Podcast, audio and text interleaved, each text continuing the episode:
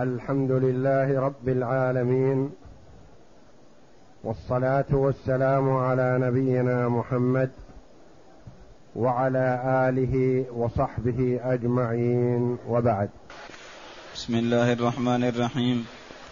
قال المؤلف رحمه الله تعالى فصل فإن التقطها صبي أو مجنون أو سفيه صح التقاطه لأنه كسبب فعل فصح منه كالسيد هذا الفصل ساقه المؤلف رحمه الله تعالى لبيان حكم التقاط غير المكلف لأن السابق فيما إذا التقط الرجل شيئا ما وهنا يبين حكم التقاط الصبي والمجنون والسفيه.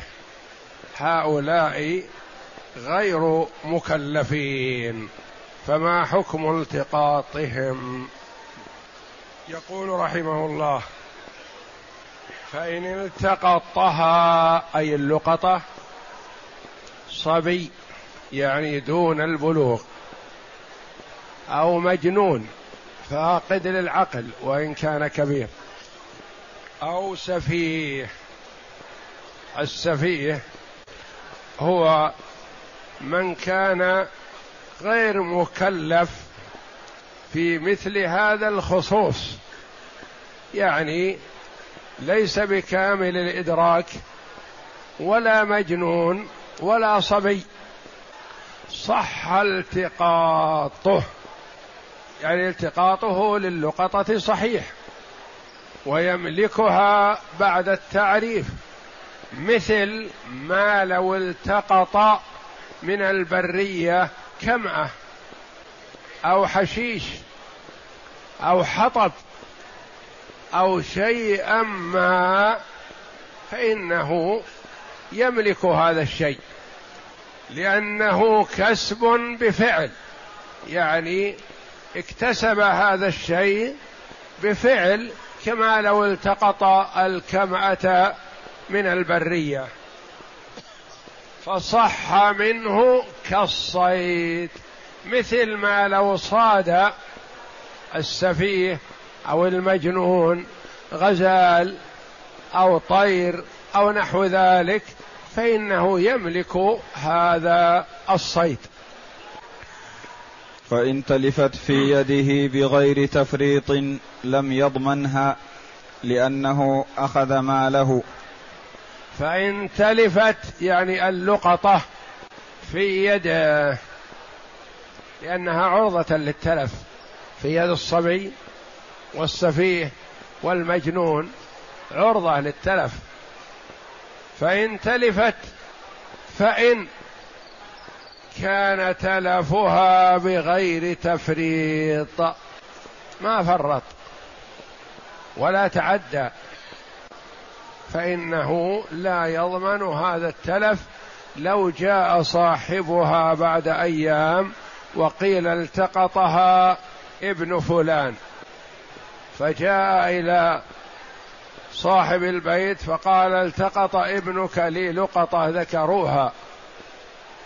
سمعتها من التعريف؟ قال نعم. قال أين هي؟ قال تلفت. قال إذا تضمنها.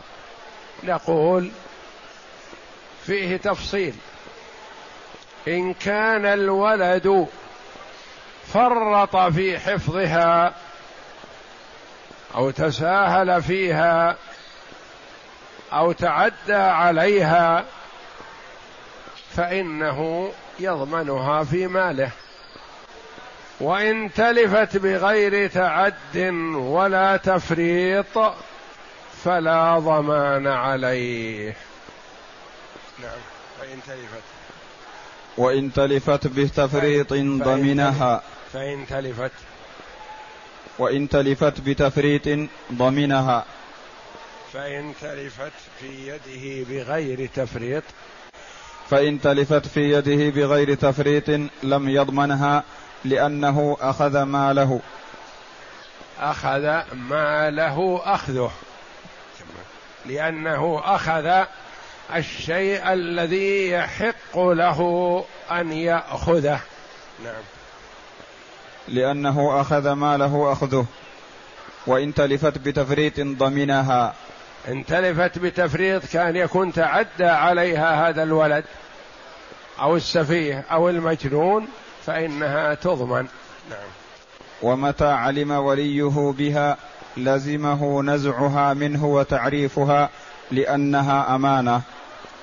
ومتى علم الولي ولي الصبي أو ولي المجنون أو ولي السفيه بهذه اللقطة ما يجوز له تركها في يد واحد من هؤلاء لأنها أمانة.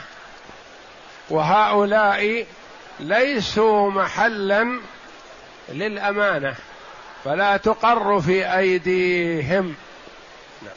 ويلزمه تعريفها لأن الصبي والمجنون والسفيه ما يدرك يعرف اللقطة. وإنما يعرفها وليه والصبي ونحوه ما يملكها إلا بعد التعريف الشرعي. ومن يتولى التعريف الشرعي وليه. نعم. والمحجور عليه ليس من أهلها. ليس من أهل الأمانة يعني من أهل أن يؤمن على شيء ما. والمحجور عليه واحد من هؤلاء كلهم محجور عليهم. السفيه والمجنون والصبي كلهم ليس لهم حق التصرف. نعم. فإذا تم تعريفها دخلت في ملك واجدها حكما كالميراث.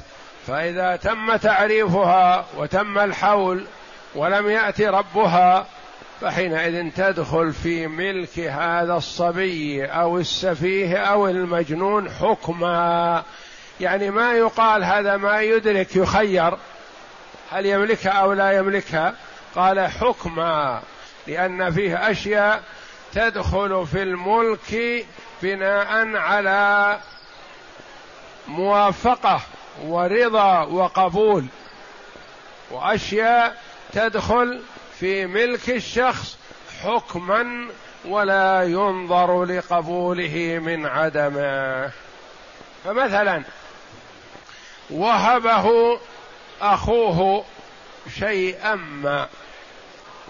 فإن كان مدركا نظر هل يقبل أو لا يقبل؟ قد يقبل هبة اخيه وقل لا وقد لا يقبلها. يقول أخي يعطيني هذا ليسيطر علي ليتحكم في ليدلي علي بهذا المعروف. لا أريدها. فهو بالخيار. مات أخوه هذا وهو وارثه. يقال هل تقبل ميراثك من أخيك؟ لا حكما هو ميراثه له. يتصرف فيه كيفما شاء إن شاء أنفقه على نفسه وإن شاء تبرع فيه وإن شاء تصدق به صدقة وإن شاء رده على بعض شركائه في الميراث وهكذا. يعني هو من حيث الحكم ماله. ثم هو يتصرف فيه كيفما شاء بخلاف الهبة. فهي لا تكون ملكا له إلا بقبوله. ولذا قال في اللقطة فإذا تم تعريفها دخلت في ملك واجدها السفيه أو الصبي أو المجنون. حكم ما, يحتاج إلى قبول. ما يقال مثلا يقبلها وليه. عنه. لا. هي دخلت في ملكه حكما قال كالميراث لأن فرق بين الميراث والهبة. الميراث يدخل في ملك الإنسان حكما لا اختيارا ثم هو إن شاء يتصرف فيه. يقول مثلا هذا مال دخل على صاحبه بوجه حرام أنا لا أريده. أنا لا أريد الميراث. نقول لا الميراث لك والمال مالك لكن حسب ما تشاء. إن شئت تبرع به إن شئت أنفقه في كذا اجعله في عمل صالح اجعله في صدقة جارية عنك وعن والديك اجعله في صدقة جارية عن المتوفى نفسه. وهكذا كالميراث. بخلاف الهبة فإنها لا تدخل في ملكه إلا بالقبول منه إن كان أهلا للقبول أو قبول وليه إن كان مولا عليه. قد يكون ابن سنة وابن شهر وابن عشر سنوات مثلا ما له حكم في القبول من عدمه. لكن من يقبل عنه؟ وليه. له حق القبول عنه لمصلحته أو رد. نعم. فصل. ويصح التقاط العبد بغير إذن سيده لعموم الخبر ولما ويصح التقاط العبد. يعني ليس المراد أن يلتقط العبد وإنما لا يلتقط العبد. العبد يجد لقطه يصح التقاطه فيجري عليها الأحكام من التعريف والنداء عليها فإذا لم يوجد صاحبها تملكها سيده لأنه هو لا ملك له. فالتقاط العبد الذي هو الرقيق سائغ. نعم. لعموم الخبر الخبر اللقطة. من التقط لقطة فهي له بعد التعريف. نعم. لعموم الخبر ولما ذكرنا في الصبي؟ الصبي يصح التقاطه فالعبد كذلك. نعم. ويصح تعريفه لها لأن له قولا صحيحا.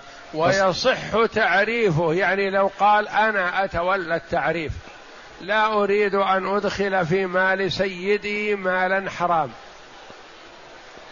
أنا أتولى التعريف. ما نقول له أنت رقيق مملوك ما يصح تعريفك. لا لأنه يصح تعريفه ويصح قوله ويقبل قوله في الأمور الشرعية وغيرها مثلا.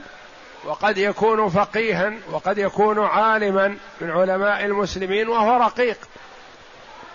فيصح تعريفه لها. نعم.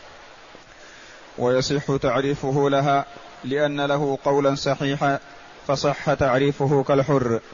مثل الحر يعني إذا أخذ ينادي مثلا أو كلف من ينادي عليها بأن عندنا لقطة من ضاع له كذا أو من ضاع له شيء مثلا.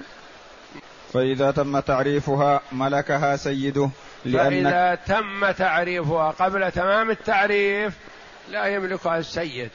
فإذا تم التعريف ملكها السيد لأنه هو نفسه ملك للسيد. فإذا تم تعريفها ملكها سيده لأن كسب كسب عبد لأنها كسب عبده ولسيده انتزاعها منه قبل تعريفها لأن كسب عبده له ويتولى تعريفها أو إتمامه. نعم. وله إقرارها في يد عبده. إذا تم تعريفها ملكها سيده لأنها كسب عبده لأن يملكها السيد لأنها كسب للعبد. مثل لو صاد العبد صيدا ذا قيمة. يملكه السيد. أو التقط العبد كمأة أو حشيشا أو حطبا أو نحو ذلك. لمن يكون الملك؟ لسيده. ولسيده انتزاعها منه لسيده لأنه هو متولي أمره ينتزعها منه يقول أنت ما تحسن تعريفها. ثم تبقى عندك سنة ثم تملكني إياها لا أريد أتملكها إلا تملكا صحيحا. لا بد من تعريف تبرأ به الذمة. فإذا عرفتها أنا أطمأنت نفسي إلى تملكها بعد التعريف ولم يأت صاحبها. وله انتزاعه انتزاعها منه قبل تعريفها لأنها كسب عبده كذلك له. ويتولى تعريفها أو إتمامه. يتولى السيد التعريف إن انتزعها يوم التقاطها أو يتولى إتمام التعريف إن كان الرقيق قد عرفها اسبوعا أو شهرا ونحو ذلك يتولى السيد إتمام التعريف لمدة سنة. وله إقرارها في يد عبده الأمين ويكون مستعينا به في حفظها وتعريفها. وله إقرارها في يد عبده الأمين. للسيد أن يقول لعبده أنت التقطتها فتول أنت تعريفها ولا تدخل علينا مالا حرام. مثل ما أنا أقول لك لا تكسب لي مالا حراما كذلك لا تتساهل في تعريف هذه اللقطة فتدخل علينا مالا حرام. فأنت ثقة إن شاء الله تولى تعريفها أنت فله أن يتولى تعريفها. ولا يجوز إقرارها في يد من ليس بأمين لأنها أمانة. نعم. وإن فعل فعليه الضمان.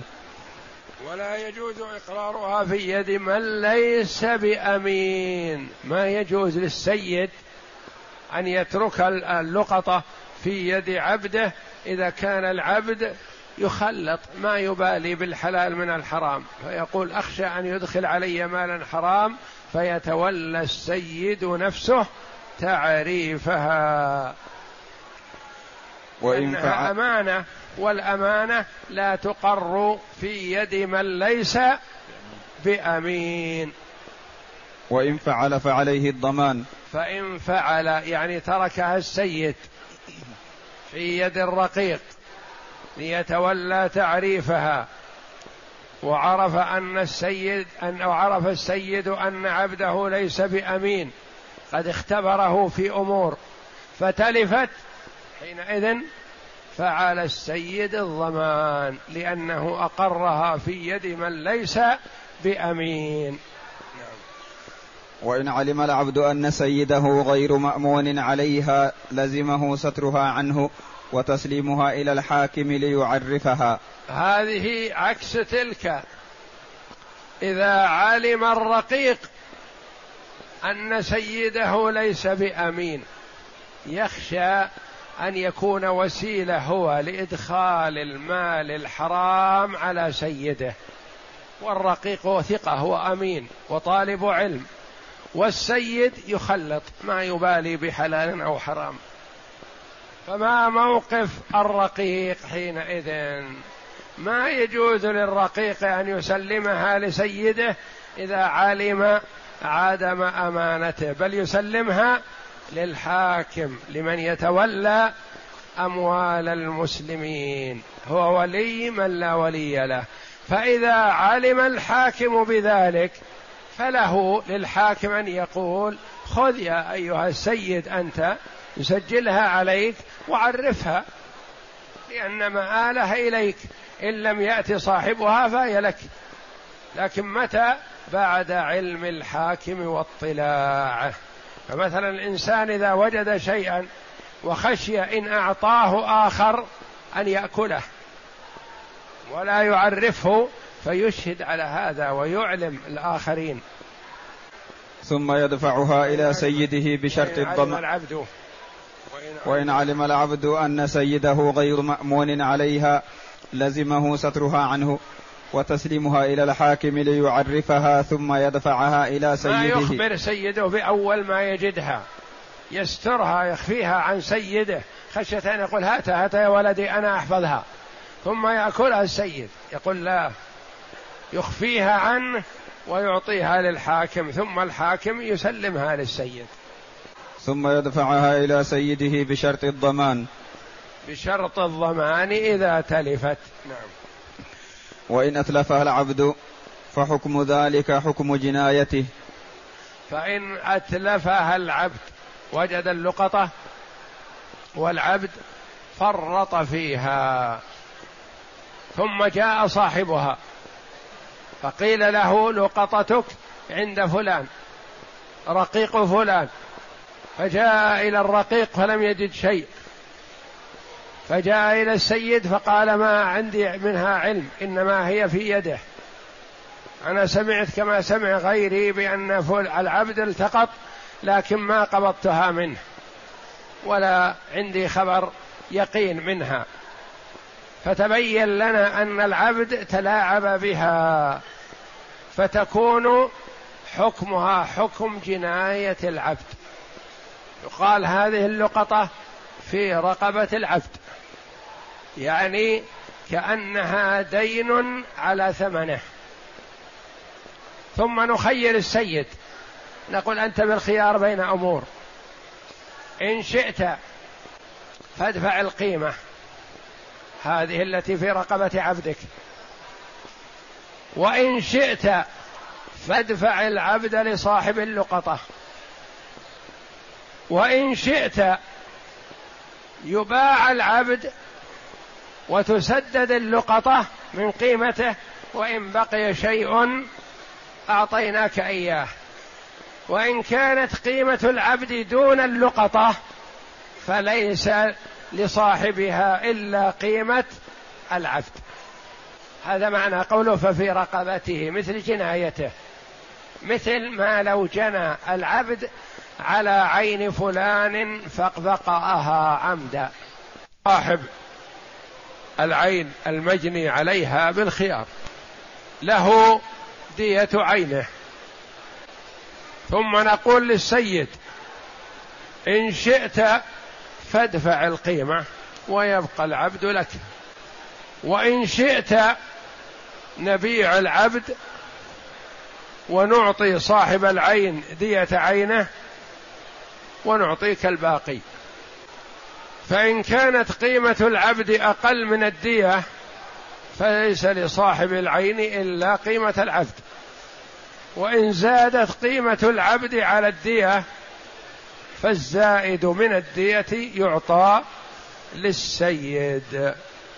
فاللقطة إذا أتلفها العبد تكون مثل جنايته على غيره في رقبته. وإن وإن عتق العبد بعد بعد الالتقاط فلسيده أخذها لأنها كسبه. وإن عتق العبد بعد الالتقاط فلسيده أخذها لأنها كسبه. التقط الرقيق بعد عتقه. كان رقيق وعتق ثم التقط. اللقطة له. التقط حال رقه ثم عتق. يقول هذه لقطتي لي. نقول لا. أنت التقطتها حال كونك رقيق فما التقطته يكون لسيدك. الرقيق عتق في أول ليلة من رمضان وقد التقط لقطة في الخامس عشر من شعبان والتقط لقطة أخرى في الخامس من رمضان. ما التقطه في الخامس عشر من شعبان تكون لسيده. وما التقطه في الخامس من رمضان تكون له لأنه حر. نعم. فصل والمكاتب كالحر لأن كسبه لنفسه. والمكاتب كالحر يعني لو التقط لقطه المكاتب فإنها تكون له يسدد بها من دين كتابته. المكاتب عرفنا أنه الذي يشتري نفسه من سيده على مال يدفعه نجوما. أقساطا. مثلا الرقيق يجد من نفسه الرغبة في الحرية والقدرة على الكسب والبيع. والشراء. فجاء إلى سيده فقال يا سيدي أريد أن أشتري نفسي منك. كيف تشتري نفسك؟ ولا مال لك. يقول أكتسب وأجتهد وأعمل ليل نهار وأسدد. لكن إذا بقيت أنا رقيق أنت تطعمني وتسقيني أنام. ولا أكتسب ولا أعمل. ويصيبني الكسل. وإذا اشتريت نفسي منك اشتغلت ليل نهار حتى أكسب وأسدد ما علي. فيقول لا بأس أبيعك على نفسك بمائة ألف على أن تسدد في كل شهر كذا أو في كل سنة كذا. فيشتري نفسه. هذا المكاتب هذا يسمى المكاتب. لو التقط لقطة هو ملك لا يزال والمكاتب رقيق ما بقي عليه درهم. التقط لقطة تكون له أو تكون لسيده. تكون له لأنه مطالب بأموال. فهو يسدد بها من نجوم كتابته. فكسبه له وتجارته له. ويسدد بها. نعم. والمدبر وأم الولد كالقن. والمدبر وأم الولد كالقن. المدبر من هو؟ الذي أعتق عن دبر سيده. قال بعد موتي أو عند موتي يكون عبدي فلان حر. يسمى مدبر هذا ما يورث. وهو رقيق حتى موت سيده فإذا مات سيده عتق. وأم الولد مثله. أم الولد هي الرقيقة التي وطأها سيدها فأنجبت منه ولدا ذكرا كان أو أنثى. ماذا نسمي هذه؟ أم ولد. هذه ليست رقيقة من كل وجه. ما يجوز بيعها. أم الولد ما تباع ما يبيعها سيدها لأنها أصبحت أم ولد. وليست حرة وليست زوجة ترث أم ولد. أم ولد تعتق يوم موت سيدها ولا ترث. ولو كانت له بمثابة الزوجة أو لم يكن عنده زوجة أصلا وهي فراشه باستمرار. فلا ترث ولا تباع بعده ولا تورث وتعتق يوم وفاته وتسمى أم ولد. وقد يكون لها أولاد يرثون لأن هذا أبوهم. وأم الولد لا ترث ولا تباع. كالقن يعني في اللقطة لأن المدبر وأم الولد حال حياة السيد فهم بمثابة الأرقاء. المدبر مثابة رقيق حتى يموت سيده. أم الولد رقيقة. ما تملك لأنها ملك لسيدها. فالتقاطها صحيح لكنه مثل التقاط العبد الذي هو الرقيق القن. لأن كلمة القن يأتون بها للدلالة على العبد الذي ليس موصوفا بصفة زائدة. لأن أم الولد رقيقة. والمكاتب رقيق ما بقي عليه درهم. والمعتق على شرط رقيق ما لم يتم الشرط. وكل هؤلاء أرقا لكن فيهم واحد الذي هو القن الذي هو رقيق بالمعنى الكامل ويباع ويورث وهكذا حكم حكم المال. نعم. ومن نصفه حر فلقطته بينه وبين سيده ككسبه. ومن نصفه حر قد يكون الرقيق بين اثنين كما مر علينا في الحديث. اثنان ورثا رقيقا من أبيهما أو من أمهما أو من أخيهما أو من عمهما أو من قريب لهما. وكان ملكهم لهم الحق في بيعه ولهم الحق في عتقه ولهم الحق في مكاتبته. واحد منهم يقول لا حاجة لي في الرقيق. أنا أعتق نصيبي لوجه الله. لعل الله أن يعتقني من النار. أنا أخدم نفسي بنفسي ولا أحتاج أن أستخدم هذا الرقيق. وأشهد على أنه أعتق نصيبه. نقول أحسنت خيرا فعلت. لكن الآن يلزمك أن تشتري نصيب أخيك وتعتقه. قال والله ما أملك شيئا إلا رقبتي هذا. كان أبيع نفسي وأشتري هذا؟ ما أملك. ما عندك مال؟ أبدا ما عندي مال. عندي قوت يومي أعمل وأشتغل وأكتسب وآكل. ولا عندي قوت غد إلا في غد إن شاء الله. يقول خيرا فعلت أنت معذور إذا.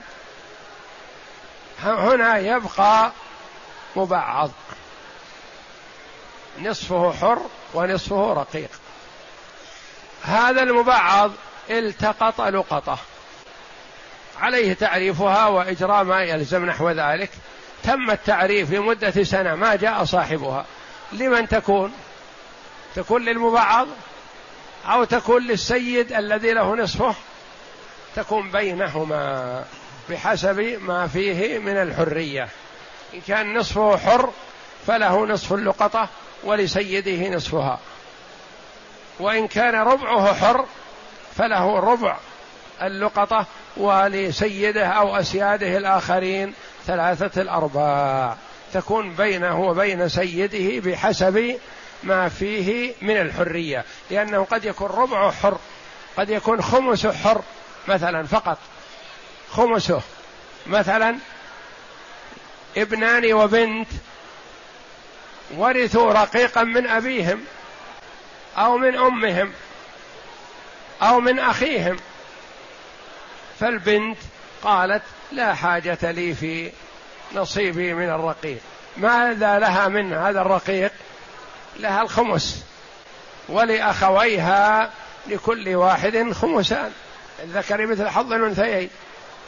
فهي أعتقت نصيبها الخمس. وأصبح أربعة الأخماس رقيق وخمسه حر. بعد محاولة أن تشتري الأخت نصيب إخوانها لكن تعذرت بأنها لا تستطيع. فيبقى خمسه حر وأربعة أخماسه رقيق. فهم في اللقطة إذا وجدوا لقطة إذا وجد هذا المبعض لقطة تكون بينه وبين سيده أو أسياده بحسب ما فيه من الحرية. ومن نصفه حر فلقطته بينه وبين سيده ككسبه. مثل كسبه لأن إذا صار له كسب مثلا فهو له نصف ولسيده نصف إذا كان نصفه حر ونصفه رقيق وهكذا. فإن كانت بينهما مهايأة لم تدخل فيها المهايأة في أحد الوجهين لأنها من الأكساب النادرة فأشبهت الميراث. فإن كان فإن كانت بينهما مهايأة المهايأة الاتفاق على أن هذا الشيء عندك يوم وعند سيدك يوم. عندك أسبوع وعند سيدك أسبوع. مثلا هو وسيده يملكون بقرة. قالوا مثلا ما فيها حليب يساوي القسمة يقبل القسمة قليل حليبها. فاتفقوا على أنها تكون عند السيد أسبوع وعند المبعض أسبوع حسب ما فيه من الحرية والملك. فكذا اللقطة قال هل تدخل في المهايئة أو لا؟ يقول لا تدخل في أحد الوجهين لأنها من الأكساب النادرة. فلا تدخل في المهايئة وقيل تدخل يعني حكمها حكم الكسب العادي إذا كان بينهما مهايئه نعم. والآخر تدخل لأنها من كسبه فهي كصيده. مثل صيده مثل غيره مثلا من الأملاك التي تدخل في ملكه. نعم. وفي الهدية والوصية وسائر الأكساب النادرة وجهان كاللقطة. وجهان كاللقطة هل تدخل في المهايئة أو لا؟ إذا وصي لهذا الرقيق بوصية مثلا أعطي عطية أو أهدي إليه هدية فاتفق هو كان بينه وبين سيدي مهايئة هل تدخل هذه الهدية أو الوصية في المهايئة أو لا؟ قولان. والله أعلم. وصلى الله وسلم وبارك على عبده ورسول نبينا محمد وعلى آله وصحبه أجمعين.